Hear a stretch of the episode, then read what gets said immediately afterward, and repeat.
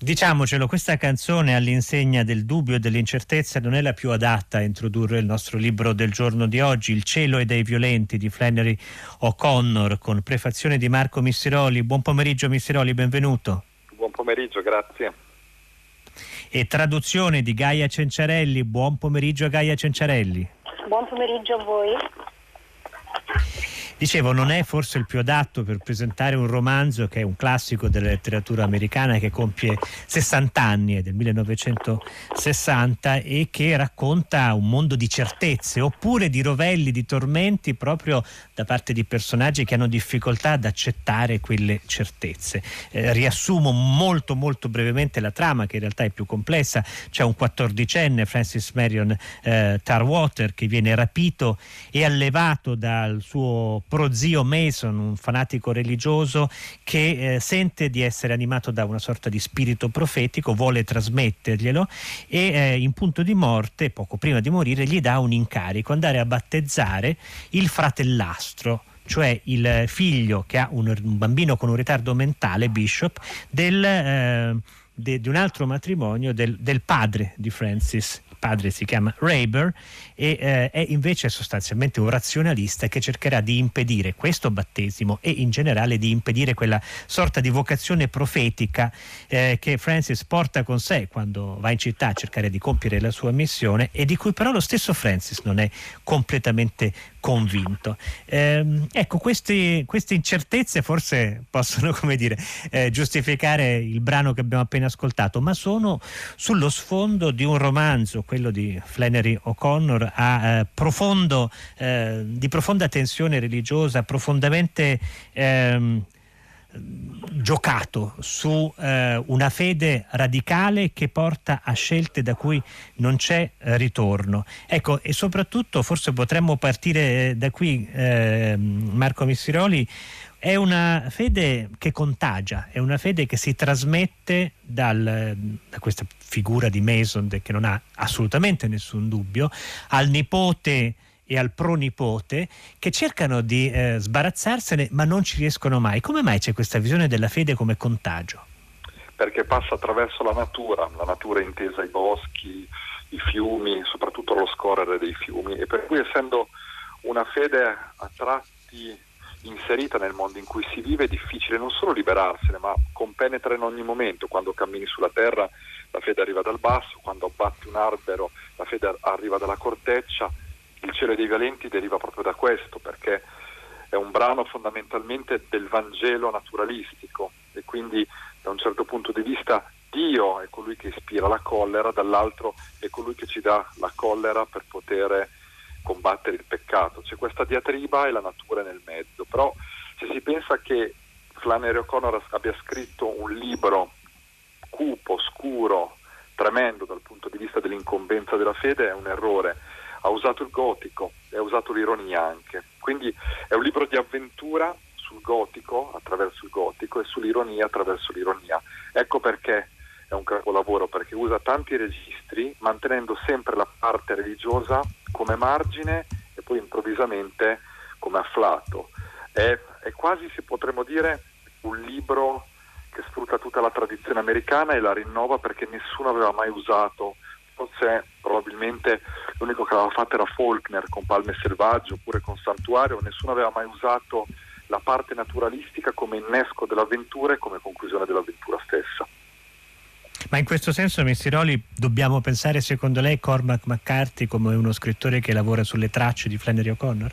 Lo, l'ha fatto, l'ha fatto in, nel, nella trilogia del confine e soprattutto in Meridiano di Sangue, poi ha abbandonato la parte religiosa applicata a quelle che sono appunto le terre brulle, eh, i greggi, la violenza degli uomini tra la polvere. Ha provato a riassumere tutto nella strada, che è un, è un libro apocalittico dove la natura abbandona l'uomo, ma lo domina abbandonandolo, ma, ma è un libro dove la natura di McCarthy è una natura secca, brulla. In Flannery O'Connor è sempre viva, addirittura le piante e la vegetazione si muovono prima degli uomini quando passano gli uomini, si scostano quasi, mimano le acque di Mosè in un certo modo, però è come se ci fosse una consapevolezza, una premeditazione naturalistica che accompagna l'uomo nei suoi misfatti e non nei suoi miracoli.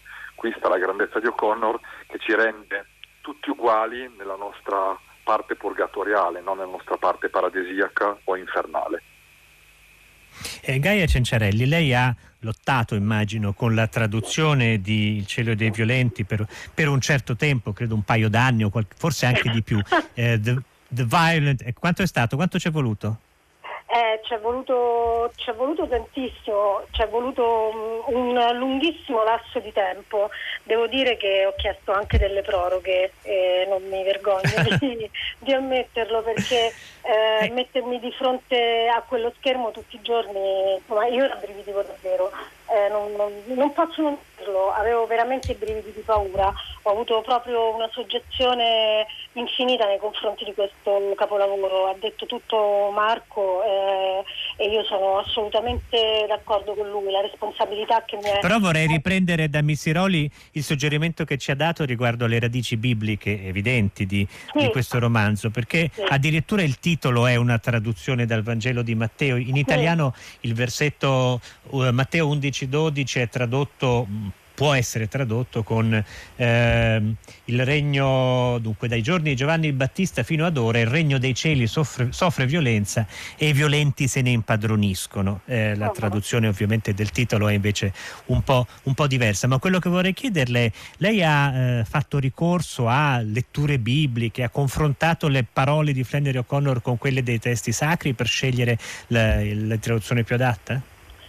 Um, no. In generale, non, non, sto parlando del titolo, parlo dell'intero corpo del romanzo. No, no, no, no, no, no. devo dire che...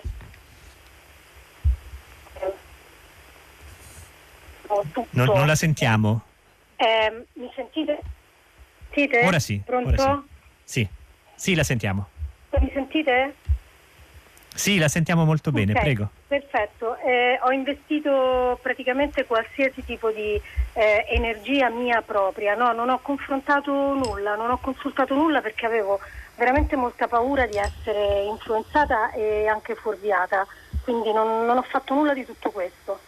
Eh, è stato un lavoro veramente davvero molto pesante, molto ehm, emotivamente ehm, stressante perché ovviamente la responsabilità, come stavo dicendo prima, che mi è caduta tra capo e collo è stata enorme, oltre alla felicità, ehm, insomma, per una traduttrice è quasi il picco no, della carriera tradurre una pietra miliare come questa e quindi ho deciso di procedere da sola.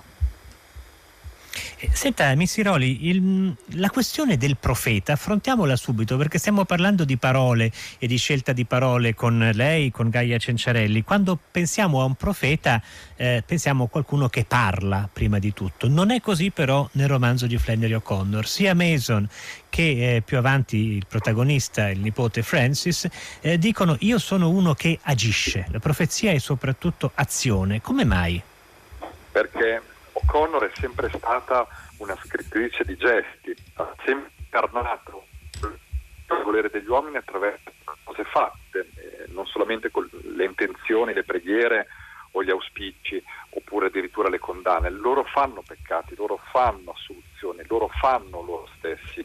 Essere loro stessi è un discorso, fare loro stessi è la trasformazione che poi ha raccolto Hemingway, che poi hanno raccolto gli americani a partire dal 1965, ma prima c'era sempre stata la grande diatriba se di fare ciò che, era, ciò che si è oppure fare ciò che si era. O'Connor proprio non, non lo mette neanche mai in dubbio, ecco perché è un Vangelo laico, perché sostituisce la dichiarazione della fede con la fede attuata. La, il grande capolavoro della letteratura è anche quella che i codici possono essere sostituiti senza la dichiarazione e O'Connor ha fatto questo le avventure poi precedenti a Barry Finn e successive, in questo caso abbiamo citato McCarthy, nel mezzo ci sta sempre Mentre morivo di Faulkner, tutta linea, questa specie di binario parte esclusivamente dalle ossa.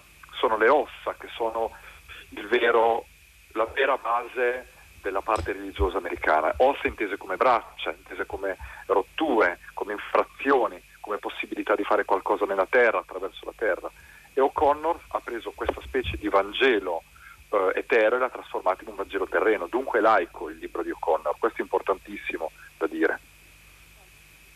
In che senso laico? Questo penso sorprenderà parecchi, parecchi ascoltatori e ascoltatrici. Ne, nel senso che lei ammette... Cioè, sembra che la dimensione religiosa sia così impo- radicalmente presente, una sorta di chiave di lettura dell'intero romanzo. È fondamentale la parte religiosa, ma ammette anche la parte non religiosa O'Connor, è per questo che amplia sempre la fede, non è solamente una fede per chi rispetta le regole del creato, ma è anche una fede per chi non le rispetta, cioè anche nell'imperfezione, anche nella parte diciamo, di chi non guarda Dio, di chi non guarda i cieli, comunque sia in qualche maniera trova un suo codice religioso, un suo codice spirituale. Per cui secondo me, come avviso mio, quando si spaccia il cielo dei violenti come un libro profondamente religioso, questo è un errore. Secondo me il, libro, il cielo dei violenti è un libro profondamente universale perché accarezza tutte le declinazioni della fede. Interessante, intanto ehm, vorrei anche sottolineare, rifacendomi a ciò che diceva ora Marco Mistiroli riguardo all'azione, al carattere ehm, attivo eh, della parola di Flannery O'Connor, della sua scrittura e de, di ciò che lei narra, che hanno un ruolo molto importante in questo romanzo, dei riti, in particolare il battesimo cui abbiamo, a cui abbiamo già accennato. Però, e questo per fortuna lo possiamo fare proprio perché stiamo parlando di un capolavoro e quindi non, non dobbiamo preoccuparci tanto di spoilerare, come si dice. Però bisogna dire che il, eh, il romanzo va verso un dramma, una tragedia che accade verso la fine, quando con lo stesso gesto il ragazzo Francis riesce a battezzare il piccolo Bishop e al tempo stesso ad annegarlo. Ecco, lei che si è immersa così profondamente nel romanzo Gaia Cencerelli, che spiegazione dà questa sovrapposizione di opposti? Ci ho pensato molto, devo dire, ho riflettuto a lungo su, questa, eh, su questo tema. Eh, io parto un attimo da quello che ha detto Marco Missiroli poc'anzi e mm, sono d'accordo, voglio dirlo davvero con grande chiarezza, che questo è un libro eh, per una religiosità universale che è ben diversa dalla religione. Eh, in questo caso, e solo in questo caso, secondo me, Flannery O'Connor ehm, ci vuole comunicare eh, i danni che, fa, che produce il fanatismo religioso. E, e, soltanto in questo senso si sovrappone eh, l'assassinio, quindi l'omicidio di questo bambino e eh, il battesimo che nella sua vita ideale, nella sua mente, ehm, poi il ragazzo voleva portare a termine. In realtà non è mai riuscito a eh, liberarsi dalle influenze nefaste eh, dello zio, del vecchio zio e, e, questo ha scavato dentro di lui il fanatismo religioso della Bible Belt, del, del sud ehm, degli Stati Uniti, che è un sud protestante, però è anche ehm, la minoranza cattolica ha degli estremismi religiosi altrettanto eh, perniciosi. Ecco, solo in questo caso credo che sia giustificabile questa sovrapposizione tra battesimo e omicidio. Mm. Mm, mm. Sentiamo Missiroli sulla stessa questione che è un po' il cuore del romanzo che evoca, per esempio, si può dare forse una lettura di Bishop come di una sorta di figura cristica, eh, una figura di, ehm, di, purezza e quindi di vittima sacrificale. Ma la butto lì, Missiroli. Lei cosa ne pensa di questa questione?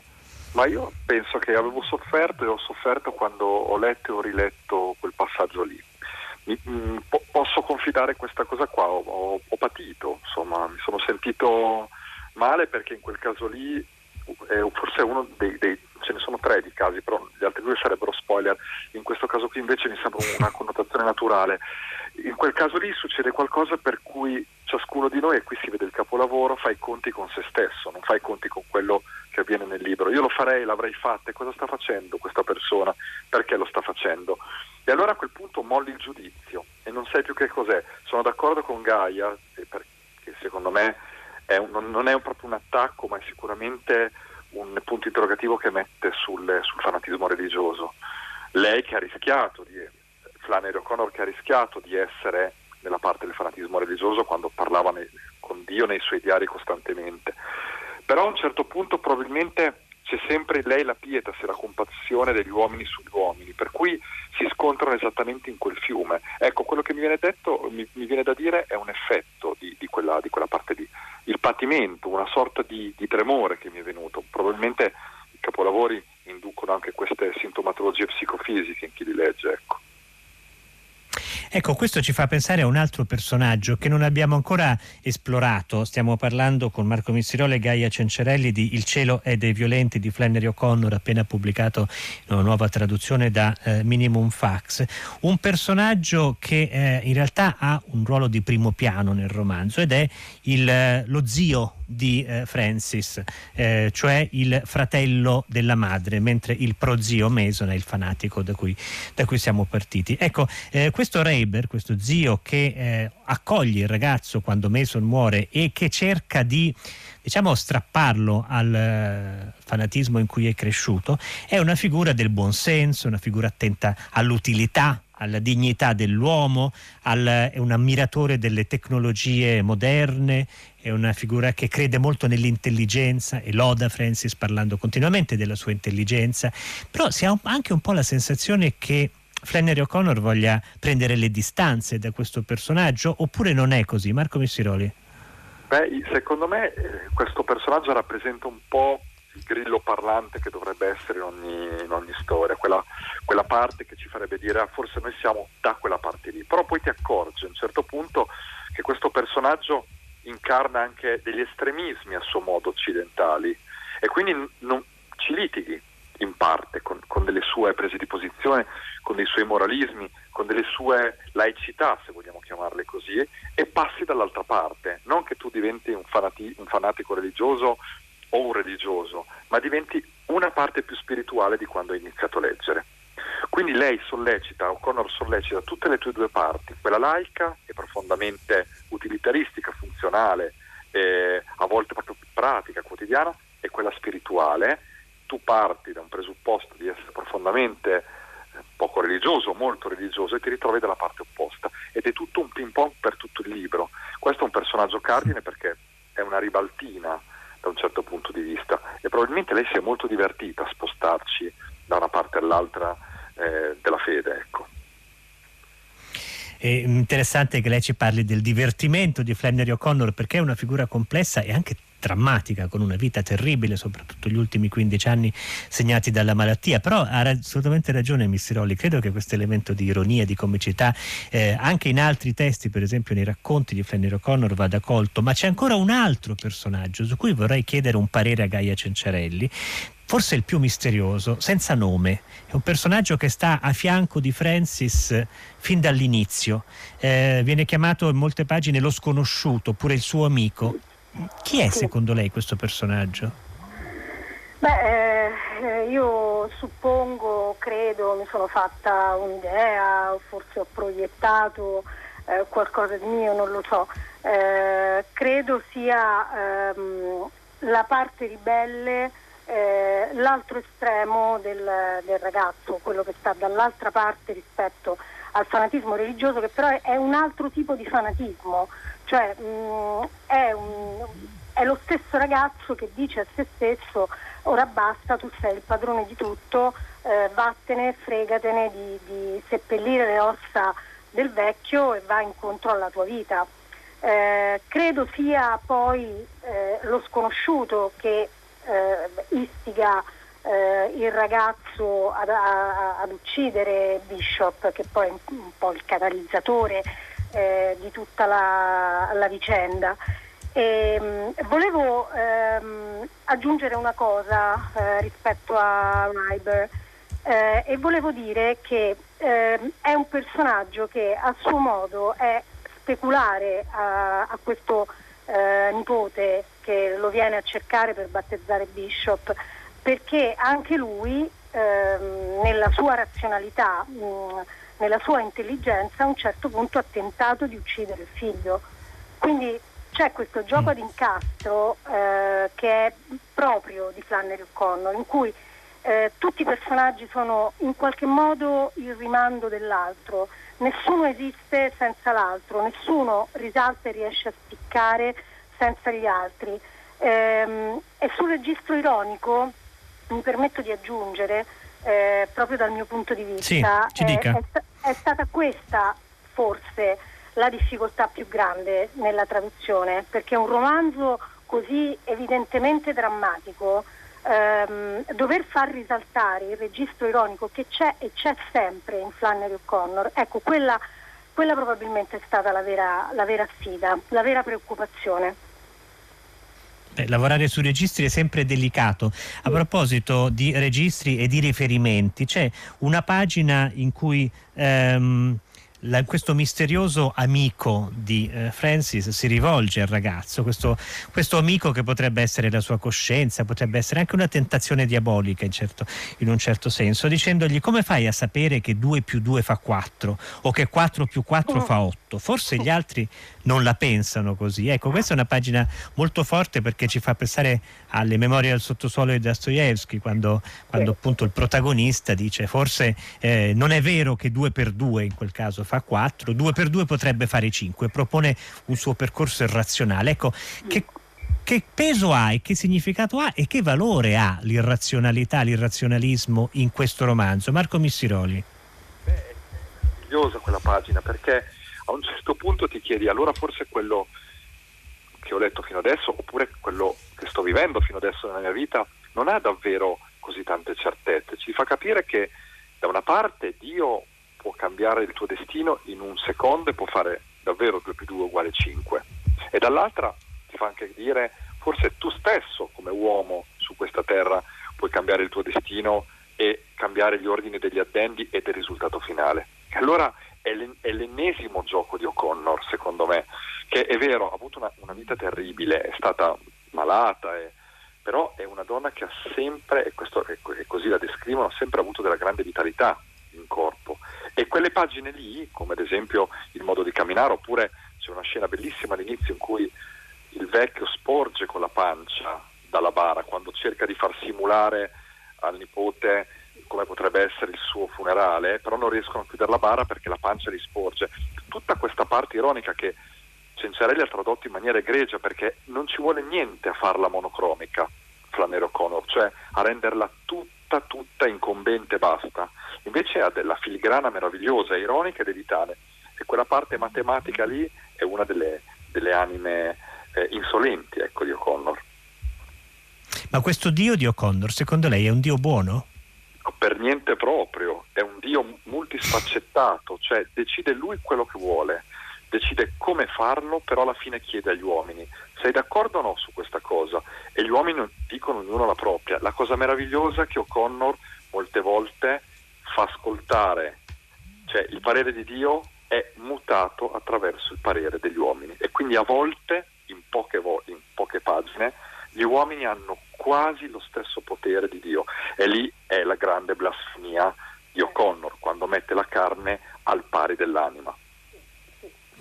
Questo è interessante anche perché c'è quella pagina in cui Reber, il, il maestro, lo zio di Francis, dice di, di, essere a volte travolto da un amore inutile, un amore che lo sconvolge perché non serve a nulla, lui che crede sempre nell'utilità. E anche quell'amore è Dio, quindi questo misto di bontà e di eh, malvagità o comunque di eh, forza inspiegabile che produce effetti negativi eh, è uno degli aspetti, credo, del romanzo di Flannery O'Connor. Io ringrazio molto Marco Missiroli e Gaia Cenciarelli per averci Grazie portati attraverso Grazie. questo Grazie Il cielo e dei violenti. Grazie davvero e buon fine settimana. Il cielo e dei violenti è stato pubblicato da Minimum Fax in questa nuova versione, è uscito ora a 60 anni dalla sua edizione eh, americana, eh, la prefazione di Marco Missiroli, la traduzione è di Gaia Cenciarelli.